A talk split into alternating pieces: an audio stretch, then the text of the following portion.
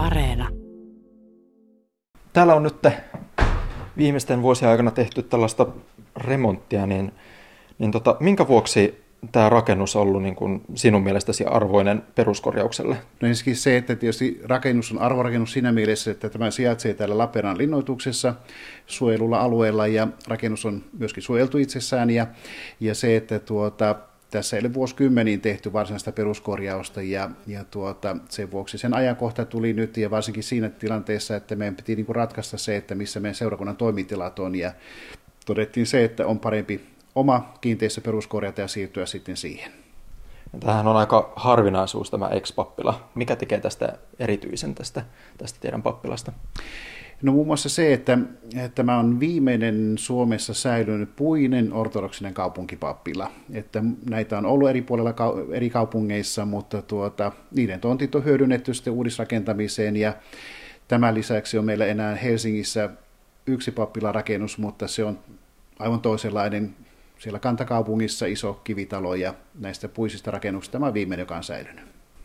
Ja tota, nyt tämä on palautettu tavalla vanhaan, vanhaan kuosiinsa, niin miten sä kuvailisit näitä, näitä tiloja, miltä nämä nykyään näyttää?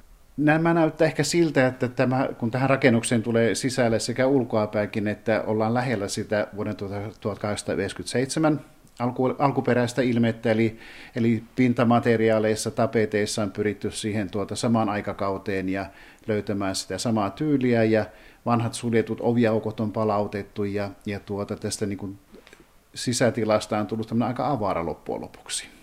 Timo Tynkkinen kirkkoherra, olet kuitenkin myös historian tutkija. Kuinka, kuinka tärkeää on ollut sulle tässä se, että niin kuin palautetaan mahdollisimman uskollisesti historialliseen muotoon? No se on tietysti henkilökohtaisesti hyvin tärkeä asia siinä, että me ymmärrämme tuota, että mikä on tämmöisen vanhan rakennuksen arvo ja tällaista rakennusta ei voi korjata niin sanotusti lastulevykorjauksella, vaan otettava huomioon sen tuota rakennuksen olemus ja, tuota, ja sen menneisyys ja meidän seurakunnalla kaiken kaikkiaan on monta tämmöistä vastaavanlaista historiasta rakennusta. Ja minusta tämä on ehkä nyt esimerkki siitä, että kuinka meidän pitäisi käsitellä näitä, näitä historiallisia rakennuksia. Ja se on tietysti taloudellisesti merkittävä iso taakka seurakunnalle, mutta kuitenkin, että tuota, se arvo pitää ottaa huomioon näissä. Täällä on myös jonkun verran muutettu asioita. Täällä on muun muassa tehty lattiatasoja, oli muutettu ja kaikkea muuta. Niin, niin mitkä niin kuin muutokset on sun mielestä ollut sen muuttamisen arvoisia? No tietysti sillä, että kun rakennus on julkisessa käytössä, niin tuota esteettömyys täytyy ottaa huomioon ja sen takia täällä on nyt tasattu sitten lattioiden eri korkotasot, että ne on kaikki samassa tasossa ja sillä tavalla esteetön liikkuminen on mahdollista ja myöskin tuonne sitten toiseen sisäänkäyntiin on rakennettu tämmöinen nostin, joka joka, jonka kautta sitten tuota liikuntaesteistä pystyvät liikkuvat tulemaan vapaasti tähän tilaan. Tässä on myös tuo ulkoseinä vähän muuttanut väriään, niin minkäs vuoksi tämä on tapahtunut?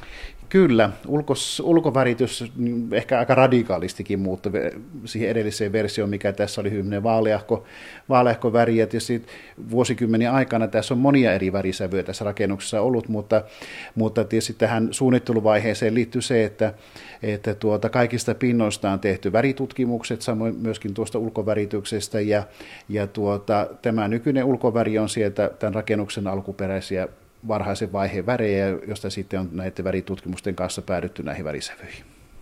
Meillä täällä takanurkassa on myös näkyvissä vähän vanhoja tapettejakin, niin, niin ne on tuollaisessa ikkunan sisällä. Niin mitäköhän, minkäköhän vuoksi ne on sinne pistetty?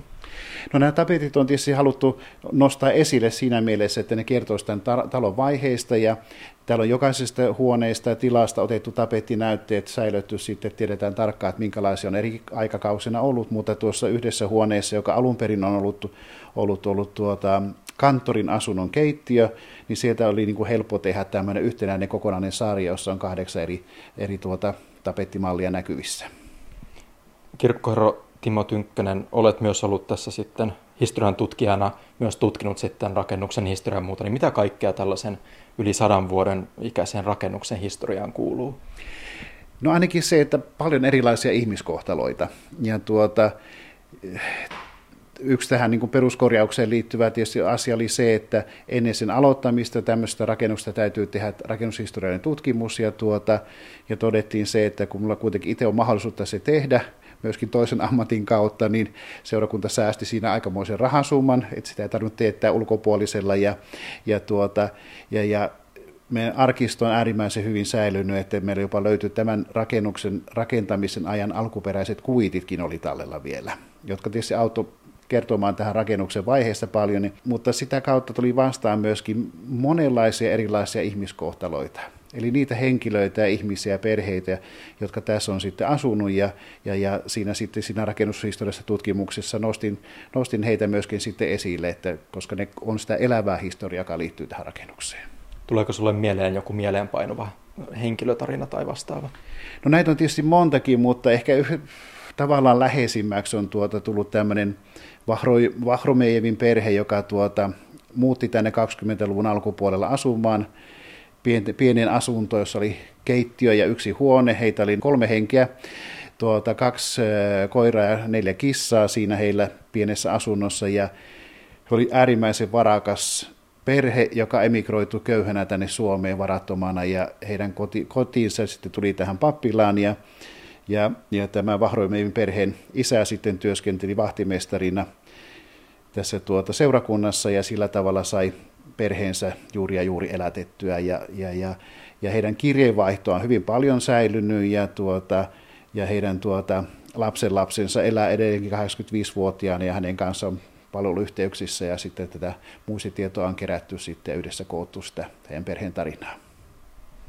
Ja nyt kun tässä on peruskorjaukset valmistuneet, niin minkä näköiseen käyttöön tämä rakennus on nyt tulossa? No, rakennuksen käyttötarkoitus on sillä tavalla selvä, että tuota, ja lähtökohtakin oli siitä, että tästä tulee seurakunnan toimitila. Eli tähän sijoittuu meidän kirkkoherran virasto, joka ei paljon tila, tilaa nyky, nykyaikana tarvitse, ja tuota, mutta meillä on seurakuntasali, on kerhohuoneetta, keittiötilat, WC-tilat, eli kaikkeen seurakunnan normaali käytäntöön tulee tämä rakennus palvelemaan.